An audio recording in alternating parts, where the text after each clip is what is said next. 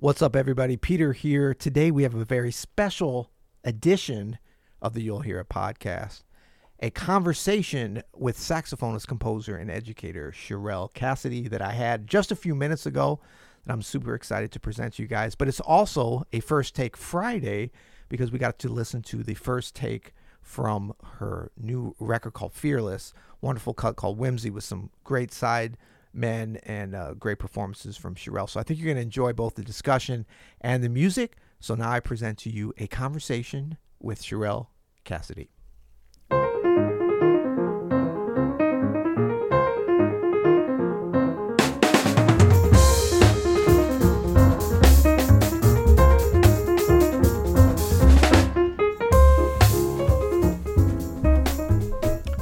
What's going on, Sharel? Thank you so much for being here. How you doing? Hey, I'm good. Thank you, Peter. It's so great to be here. Yeah, it's wonderful to have a, an esteemed guest, um, but most importantly, a player, an educator, fellow musician. And um, I know you're in town here in St. Louis for a couple of days doing some teaching. How's that going for you so far? It's great. It's great working with all the students of Webster Groves High School. And, yeah. Uh, being in St. Louis again, close to family. Yeah, good stuff. Good stuff.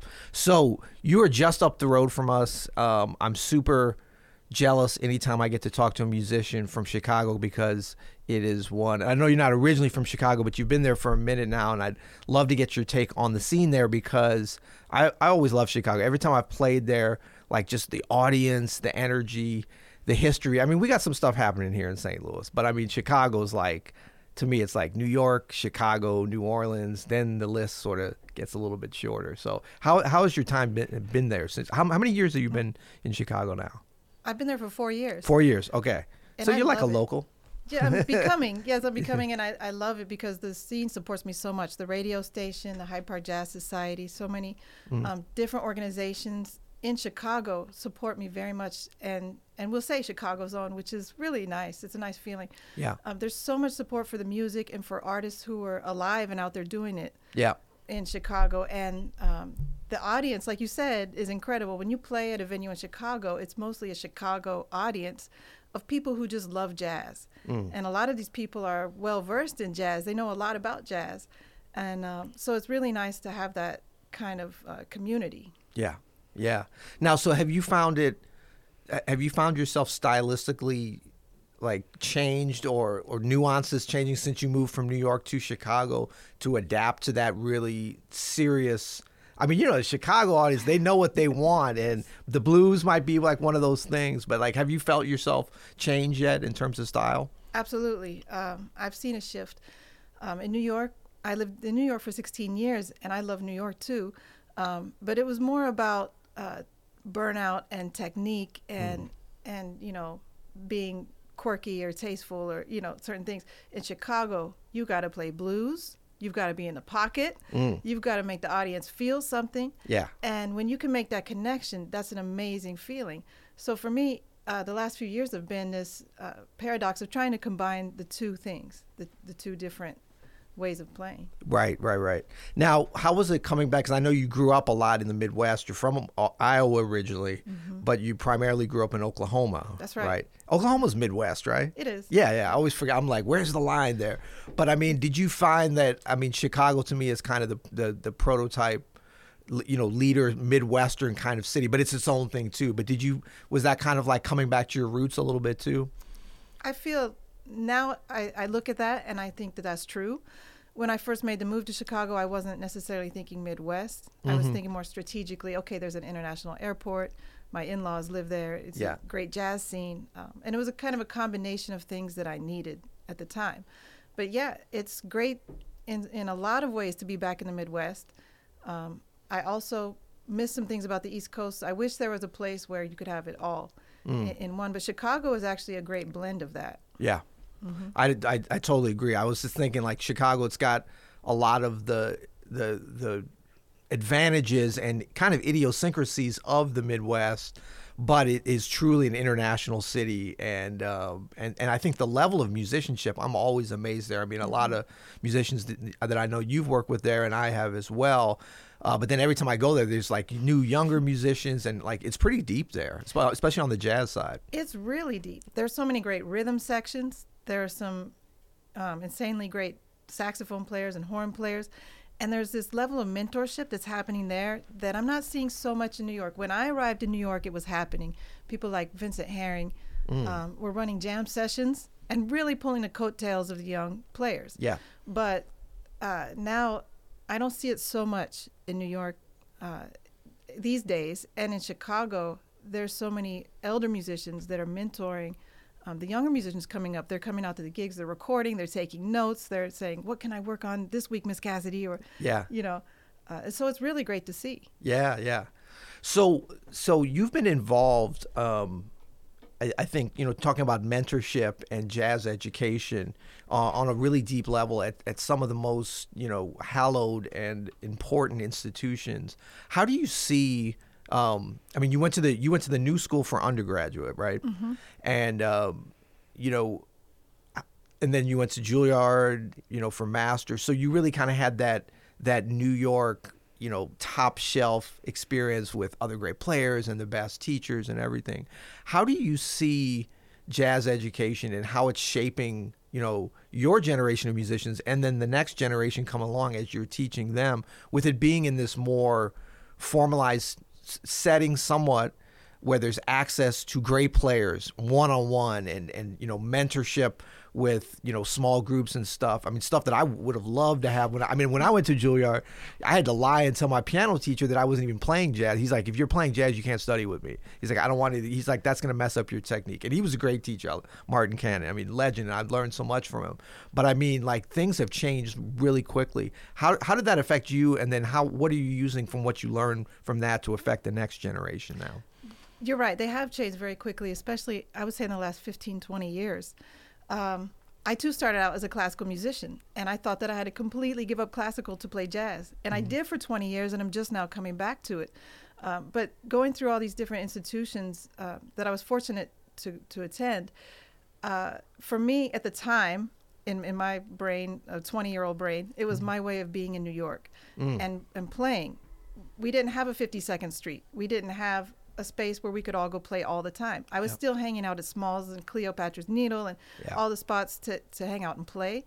Um, but it was kind of my way of being in the city. Later, when I went to Juilliard, I realized, okay, I'm getting this real education. Um, the new school was was also good, um, but when I went to Juilliard, it was a different type of education of digging back in the history, and I wanted validity. I wanted to know from the beginning of jazz to modern jazz, and, and really do some digging to find out who I was and where I was coming out of specifically. Um, but jazz education, it's it's in a place now that's way better than it was. Mm. We have more real, uh, I don't say real, but more professional musicians in the colleges, in the universities than ever. Right. And I think that's a great thing. Um, as long as these musicians are also hip to education and some pedagogical techniques of teaching and not going on tour all the time. And I think that's sort of ending. And we are getting a lot of professionals now that are really interested in education. Um, like yourself, this is a fantastic program. Open Studio is an amazing program um, by professional musicians, you know, incredible musicians, world class musicians. And if you go to the conservatories now, such as Juilliard, Manhattan School, Berklee has you know great musicians. Um, any of these these schools, you're going to find world class musicians. Um, I'm very fortunate to be at DePaul. It's a similar situation in the Midwest. DePaul has great musicians um, running the program. The heads of the program and the faculty are professional musicians, and and I think that's a great thing. Um, so I think that has changed. But I think what is starting to be missed is the real life experience of jazz, where students now anybody can learn jazz if they have the money or the talent to go to a school and get a scholarship or pay for it. Anyone can learn it if they go to the right school. But it goes back to that thing that Charlie Parker said if you don't live it, it doesn't come out of your horn. So if, if you're not, for one, if, if you don't know why you play, then we have a lot of more people than ever playing jazz but not knowing why they play or if you're not going out on the scene to um, take part in the community of jazz which is also really important and learn from the people that are out on the scene then you're also missing this aspect of community. And it seems like you know everyone's in their little box learning how to play jazz. Uh, and i don't think that that's what the music is about either. But that, that community aspect, yeah, I mean, you've for me, you've hit right on it, and that word and that approach, and even like what you said when you went to the new school, it was about, oh, I want to get to New York where I can be a part of a community and find that community, and that was the same Mm-hmm. for me. It was just like a conduit to this mythical well i guess it wasn't mythical it was a real place but i think in our minds i'm sure it was like oh we're gonna find the new 52nd street but i think like cleo's and and smalls and and you know Mezzrow and all these places now and it's always cyclical and the younger musicians always like oh it wasn't like when you guys were coming up but there's always you know it's also up to the younger players to make it happen too but i think that that you know those are just places bradley's. I mean like i caught the very tail end of bradley's and that was amazing. But it was it was never just the place. It was about the community and connecting with musicians from you know well now all around the world that are coming together for the music. And you know i wonder if young younger musicians and especially ones coming up now um, and that you know have had to kind of adapt to the you know pandemic and quarantine period where it's like everybody was separate and stuff kind of stopped for a while. Um, you know how do you keep that community going? And then how do we keep come back together? But even on a bigger thing with jazz education like how do we keep them from getting into this mentality of like well i can sit at home and learn everything you know from open studio or from wherever mm-hmm. and i don't need to go out and you know i can listen to the records and i have all this access but you do still need that community. You need that connection. You need to create what the next great thing is not not just study what the past is. Right. And I hear so many people have excuses for not going out. Yeah. Oh, I don't want to get vibed. Oh, I don't feel good enough. Uh, you know, Right. whatever it might be. Or I don't need to go out. yeah I hear that too. And really, ultimately, it should be getting about getting past those things. The music is about resilience. The music is about getting past roadblocks and burdens and, and things such as this. So if, if you're not going out for these simple little or maybe anxiety or depression, whatever it, you know, and, and those things are real things. But the music is actually about pushing past those things and creating something beautiful out of it, creating joy or expressing um, how you're feeling. And so you have to learn to be a conduit in the midst of all of these um, these roadblocks. Yeah, uh, that's that's spot on. And I think I think about like, you know, if you love the music and you want to be connected with it and see if your contribution, you know, make your contribution to the music, like you use that energy to get past, you know, as you say, these very real things, anxiety. I mean, when we're young and coming up, we don't know what we're doing, and it's hard to like reach out. I mean, you don't know how many young musicians are like, man, I want to um, be in touch. Can I get your email or phone number? And I'll give it to them, and then I never hear from them.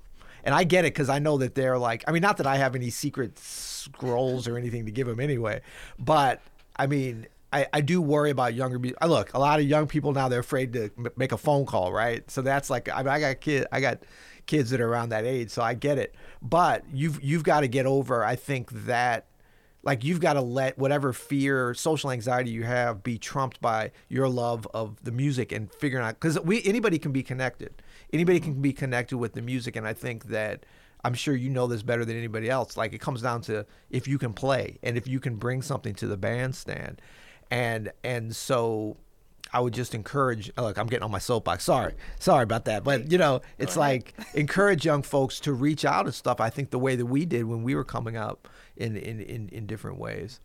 Um, Uh, And and I was um, actually not brought up to reach out. The one thing I could do was show up and play, even if I was shaking or palms were sweaty. You know, Yeah. everyone gets nervous. I would still play. But the one thing I wasn't taught was to ask.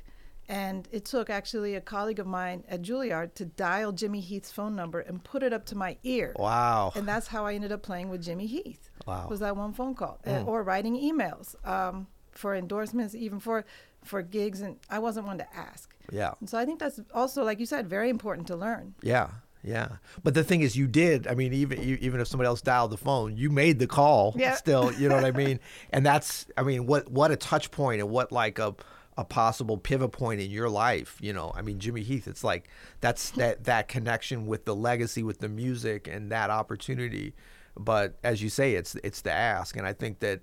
Um, we, we have to that has to be part of the education process for the younger folks that we give them you know Absolutely. and I also um, meet students where I ask them, "What's your favorite bass player alive that you've seen? What's your favorite trumpet player alive that you've seen play?" And oftentimes they'll mention someone that's been passed away for 20 years right or or 50 years. You know, right um, and I say no, that's alive, and they Yeah. haven't seen somebody alive that Right. they've listened to. Right, right, right. That's very important too. Yeah, I heard a, a, a great, I won't name, name who it was, a great jazz pianist in an interview recently was like, they were asking him about, you know, young jazz pianists. And he listed some different people, and I was one of the ones that he listed, and I and I was thought I was like, really, you- there's some great, great, great young jazz pianists out here, but I'm not one of them. Um, there's, you know, I, I- I mean, it's just that whole thing of like, you know, to the point of like, let's look at something a little bit more contemporary. Yeah, I mean, if you talk about great trumpet players, of course, Louis Armstrong is the OG, and that's where it all flows from. But you know, that's not. It, it didn't stop. Louis Armstrong didn't want it to stop with him. You know, and there's so much great stuff to be celebrated nowadays, and. And I think that I am very encouraged though by like the, the, the you know kind of early 20s musicians now in New York and Chicago and other places, um, and like Tokyo, different places I've traveled. And I'll go out and hear music. Like I think that the scenes are really happening and that there's a lot of great stuff. I think they need to do a better job of celebrating that and connecting. And I think all of us need to because I mean it's th- this music doesn't have an age. You see all these great groups with people of different age and that's the way it should be. But I think young people coming together and making local scenes and really pushing the envelope, you know, exploring new venues and stuff is important. And a lot of times even for them, they look back at previous gener. I mean, I get a lot of stuff because I came up in that early '90s kind of young Lions thing. A lot of younger players like, "Oh man, I wish I could have come up then. Man, that was so cool with you guys." And I was like, "I wish I could have come up now like you guys, where you can just like go online and create a, a live stream performance anytime. Like if you don't have a gig, you can just make a gig in at your house. You know, I know it's not the same, but we didn't have that option, so maybe that helped us in a way. We had to go out there and hustle in a way, but I think that there's a lot of exciting things that are happening and can happen and i want to always encourage them to do things their own way because it's not the early 90s thank god. We're not all wearing fanny pa- well actually they are wearing fanny packs Again. again. That's a problem.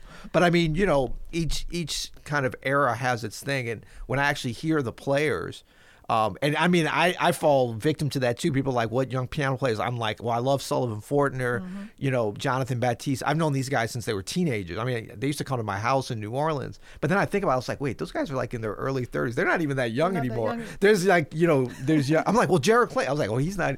But these are That's my all generation. folks, yeah, mm-hmm. but these are folks that I've known mm-hmm. since they were they were super young, but then there's all other ones coming up, and there's always going to be great players coming up, and I, I'm I'm never worried about that. But you know, the Young Lion movement and it influenced me greatly. Hearing Mm-hmm. you on um, Josh Redman's live at the Vanguard, Spirit Mm. of the Moment, Mm-hmm. that was a huge inspiration. Before I was really even playing, that was the second CD I owned. Wow. And um, yeah, so you're such a huge part of the jazz history for me. Wow. Yeah. Well, thanks. And I mean, um, speaking of that, we're gonna get to listen to some of your music because you are an incredible player. And I'll just say that you know we got a chance to play together a few years ago, right about a block from here, at the uh, Jazz at the Bistro, Jazz St. Louis, on a really memorable gig. Uh, and I'm looking forward to us playing again in the very near too. future. I hope because you're just a monster player, and I think a lot of our listeners probably have heard you. But for those of our um, very astute listeners, well, you know what? They're not astute if they haven't heard you. But now they're going to get a ch- chance to hear you. If they're astute, they're going to keep up with you because you're really one of the um, you know top players out there, Chicago, New York, or otherwise. So I was thinking, if it's okay with you, can we listen to something from Fearless? Sure. Okay, so this is an album. This came out. You guys recorded this last year. Is that correct? I believe in Or And, was um, released last year? it was released last year. It was in summer of 2019 we recorded it. Okay, and then 2020 was like a very long year, so that year kind of started all blending. Um, but you know, we do a little little thing here called First Take Friday, so this will actually kind of segue in nice, and you will be our first official in studio guest to do this. Um, but we like to take the first track of albums. Like basically, Adam and I like to contradict ourselves because we're always like, you got to listen to albums all the way through. And I'm a big believer. I don't know how you feel about that, but like I, and not that I always do this, but I definitely didn't come up in the in the era of like you just jump around from one track to another. I'm like, if an album is worth listening to, it can really tell a story when you go all the way through. Um, but I think this, hopefully, this track will pique people's interest, and I invite them to acquire it. Um, and we'll have a link below to buy it, or you can check it out on Spotify um, and that kind of thing. But the first track, can you kind of just tell folks a little bit about that? This is Whimsy, and this is your composition, right? It is. Yes. And it's, like you said, it tells a story. This is the beginning of the story, the beginning of this long um, journey. And the original title for, the, for this was actually Begin Again, but Norah Jones took that in the same year. so I retitled it Whimsy because it has this playfulness to it. Uh, so you might hear kind of elements of both both titles. Okay, got it. All right, so here we are, Whimsy, and this is um, Mark Whitfield Jr. on drums, Richard Johnson on piano. Ever heard of him? um, Alex Claffey on bass, and Sharel Cassity, saxophone leader and composer of Whimsy. Hold on, let me get back to the very beginning. Okay, here we go.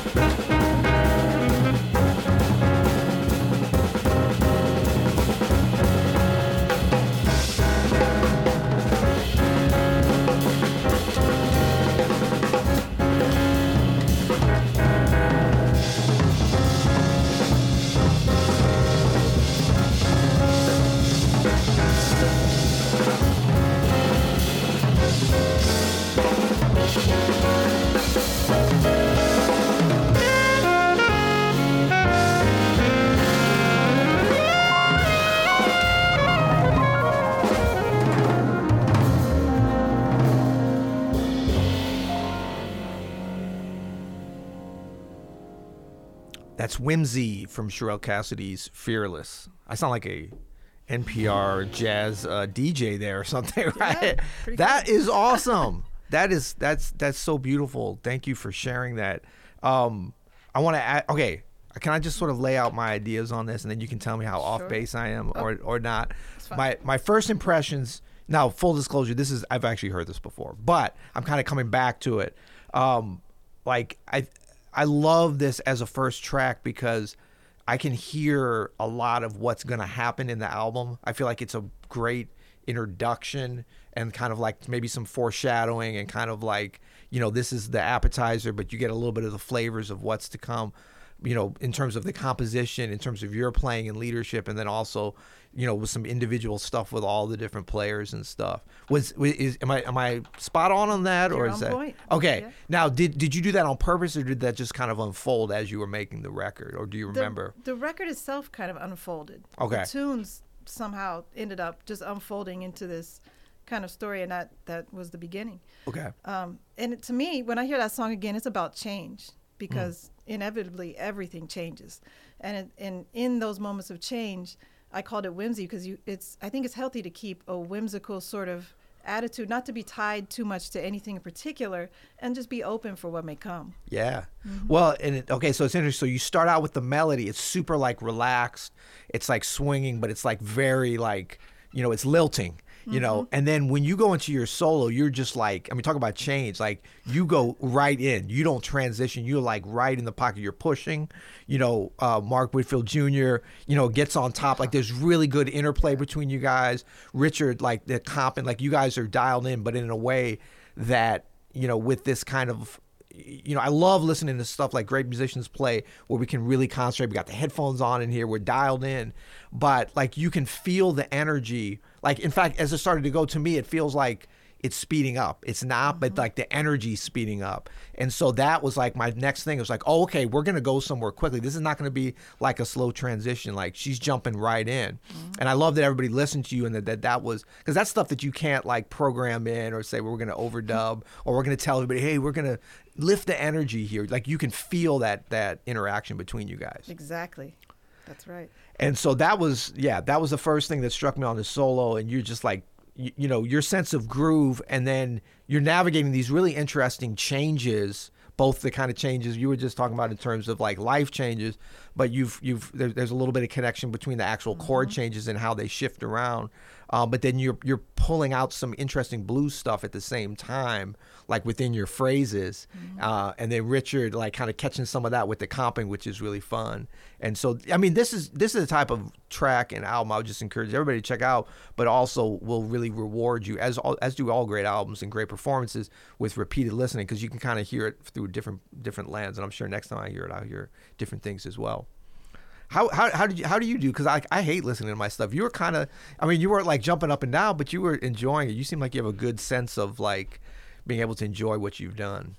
Okay, full disclosure on my part, it is hard. Okay, Um, okay, good. I feel better because I'm like man, I could never be that relaxed and listen to my stuff. but but I've learned um, actually something Orrin Evans said to me really struck once on one of his gigs is if you don't like what you play, how can you expect someone else to? Mm. So I've tried to learn to appreciate the things that I do like about what I play and what I do. Um, so when I listen back, you know, it's it's not as painful. uh, Okay. the things that I'm missing because at the time I recorded this, um, I was also going through some. Um, physical things where I was dealing with some mild paralysis in my hands and it wasn't doing exactly what my mind, you know, told my hands to do. And so I was fighting through that through this album um, before I was diagnosed and treated. And, and um, it was a little bit frightening, you know, to think when I recorded this that this would be my last album. wow. That's, I recorded it when I did because I wasn't sure if I would be able to record down the road, even Wow. three months later. So um, I did it. And when I listened back, I listened to a different person than I even heard two years before that, or two years before that, you know. Yeah. And so um, it's interesting just to hear the change and then think about where I am now. And, you know, um, when you listen to your own music, you hear all these different things that I think other people just don't have the reference of, of hearing. Yeah, absolutely. Well, that's well. Okay, I understand the the, the title track and the title to the album being fearless that makes some sense too Mm-hmm. Right. Had I known we were going to have a pandemic and it maybe take on another meaning, I would have retitled it maybe. But yeah, fearless uh, meaning you just have to push through things. It doesn't mean you don't have fear. yeah It just means you have to be fearless. Yeah, that's great. That's great stuff. Um, yeah, and then the other thing I thought that was really interesting on this track was that you know there was there was a gr- there was great balance to it.